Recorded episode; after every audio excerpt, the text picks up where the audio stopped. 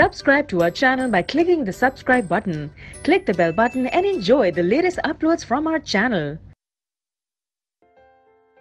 Question number four while diluting an acid अगर हम किसी भी एसिड को डाइल्यूट करते हैं मतलब उसके अंदर अगर हम वाटर ऐड करते हैं वाटर इंट्रोड्यूस करते हैं तो why is it recommended that acid should be added to water and not water to the acid तो किसी भी चीज़ को डाइल्यूट करना मतलब उसमें वाटर ऐड करना, ठीक है?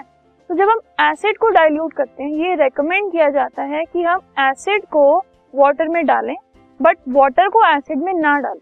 वाई इज़ इट सो क्योंकि अगर हम एक प्रोसेस की बात करें जो कि एसिड को वाटर में डिजोल्व करने की प्रोसेस है, वो एक्सोथर्मिक है मतलब उसमें से हीट निकलती है। तो अगर हम एसिड और वाटर को हम डिजोल्व कर रहे हैं इस केस में ये रेकमेंड किया जाता है कि एसिड को वाटर में डाला जाए। क्यों? क्योंकि अगर हम वाटर में एसिड को डालेंगे if water is added to acid तो बहुत ही ज़्यादा हीट जनरेट होगी। अब उस ज़्यादा हीट जनरेट होने की वजह से जो मिक्सचर है, वो हो सकता है कि वो बाहर आ जाए फ्लैश आउट हो जाए, और उसकी वजह से अगर वो किसी के ऊपर गिर गया तो उससे बर्न्स हो सकते हैं और बहुत ज़्यादा डैमेज हो सकते हैं।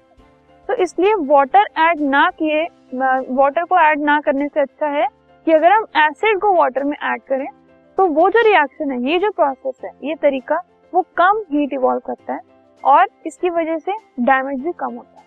तो इस प्रिकॉशन की वजह से हम कहते हैं कि हमें वाटर के अंदर एसिड ऐड करना चाहिए और ना कि एसिड के अंदर वाटर